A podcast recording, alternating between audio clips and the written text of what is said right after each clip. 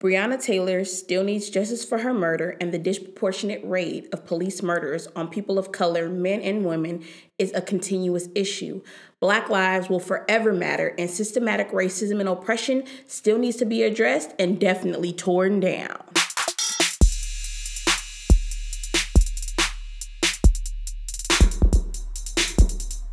Hey, and welcome back to Heard You Radio, the podcast. First, Today is my forever partner's birthday and he deserves great things. So why not shout him out on my very own podcast and definitely embarrass him per usual in everyday life and my responsibility that I have definitely taken on. So happy birthday, Mr. Holt, and may you continue to be the best version of yourself daily. I love you. Mwah. Okay, y'all. Moving on.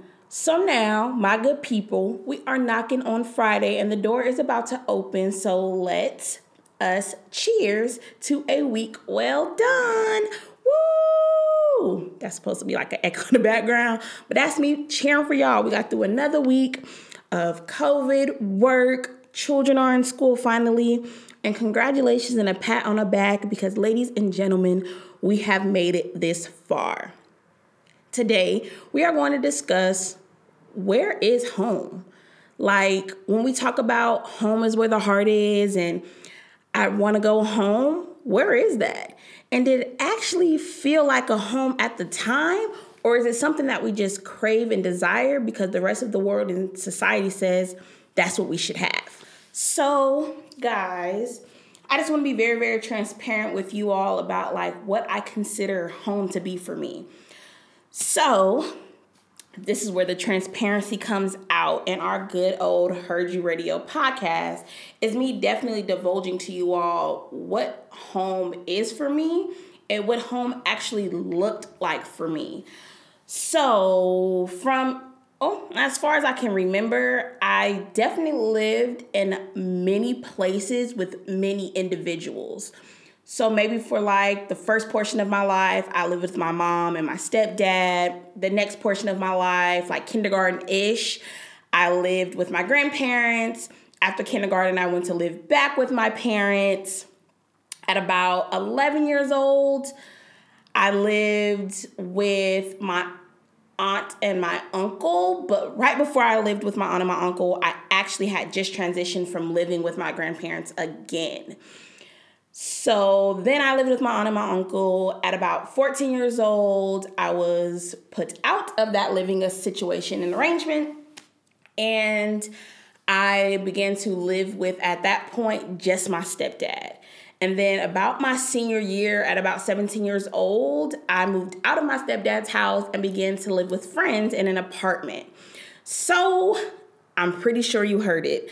I moved around so much that now that I actually think about it as an adult, I never really had a home. I had places that I lived for, you know, time being, but I never really had like a home that everybody kind of fellowshipped at because you know as i have grown as an adult i've realized that home can be a person home can be a place, or home can be a thing. So when I went off to college, and I was, you know, listening to my roommates or other friends saying, like, I can't wait to go home. I miss home. I would reciprocate that in conversation. But once I actually got back to California and around particular people, I realized I didn't really miss those people. And to be completely honest with you all, what I learned early was that as long as I was good and safe, I was home for me.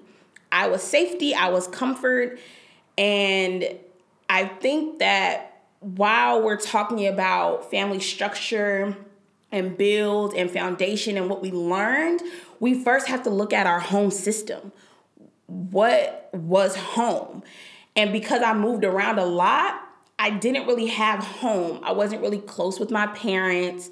I thought at one point I was going to be super close with my aunt and my uncle forever because they just kind of took me in at a time in my life that was pivotal.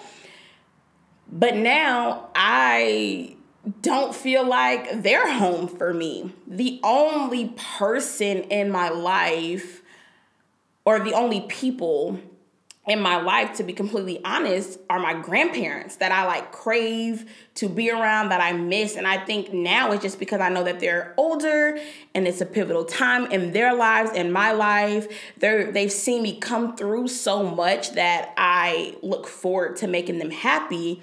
But when I say that I want to go home to California, I'm really talking about like food, the beach, places that I had created memories because I don't have a specific solid space or solid people that I wanted to be around. And even to be honest, even being around like my grandparents, being around them for too long, I get anxious. I'm ready to go, I'm ready to move around. And because I was raised in so many different places and by so many different individuals, to be honest, I never officially knew that I was out of place or that it was unhealthy for me to, you know, move around or not have a solidified place to call home until I was an adult and I realized that that is actually how I was maneuvering throughout my adult life. I could pack up and go without thinking twice, without questioning it, sleeping in my car, um, you know, hustling, figuring out a way to make make it work but as long as I was safe and secure in myself, I was okay with those things. And even currently, till this day, I am learning that I don't have roots.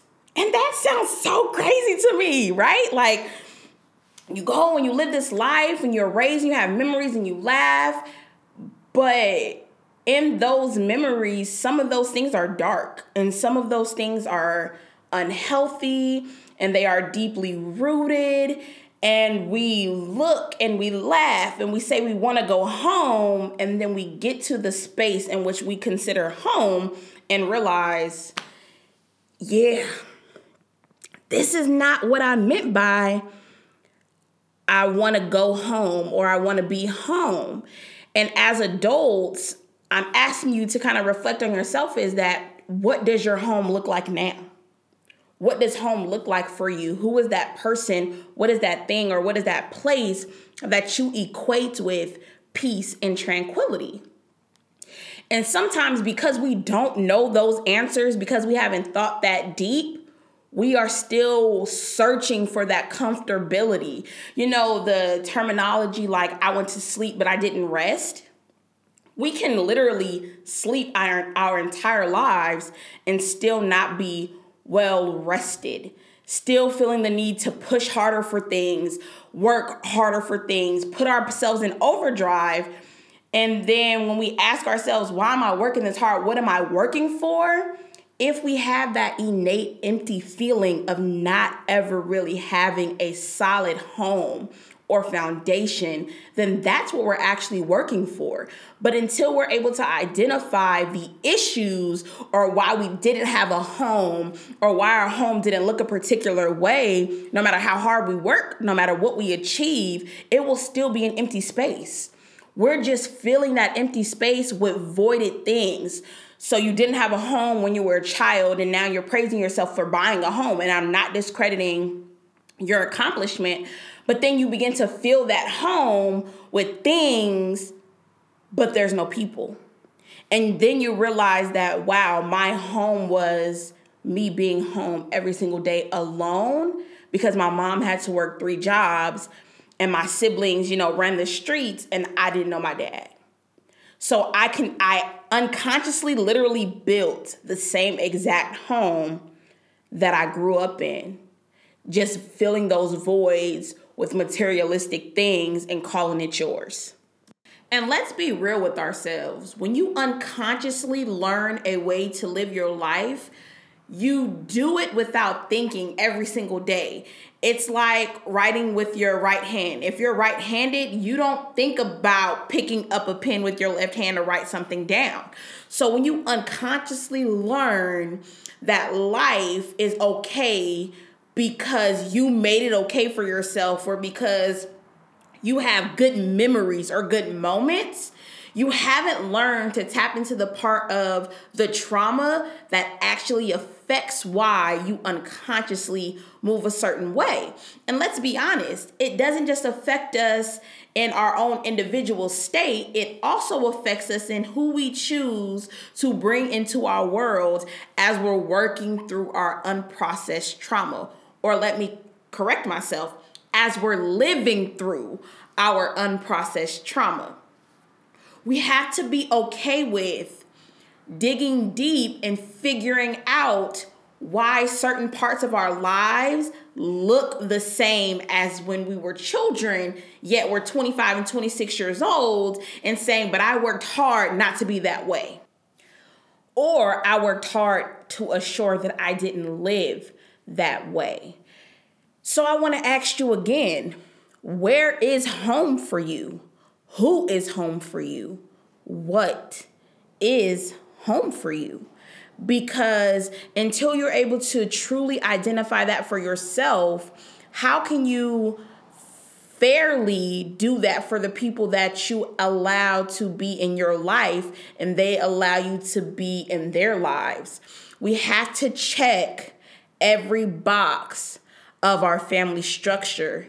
And that starts with where is home? Boom, boom, boom, boom, boom, boom. Ah, yeah. And that is the end of Family Structures Where is Home? And I want to thank you all for tuning in with me. But before I go, I want to shout out the brand Nora22. NOR22 is a brand that brings Alzheimer's awareness to millennials, and 10% of every purchase is donated to the Alzheimer's Association. So head on over to Nora22 Store on Instagram as well as Facebook. Look at the merchandise and purchase something. We want answers, we want cures, and there is nothing better than supporting a person who is not only bringing us fashionably aware merchandise, but also donating so we assure that we are putting ourselves in front of Alzheimer's disease. Thank you all for tuning in again. And it's been real. It's been great. Did you hear me? Or at least what I was trying to say. Until next time, it's your girl. She keep faith on Heard You Radio, the podcast.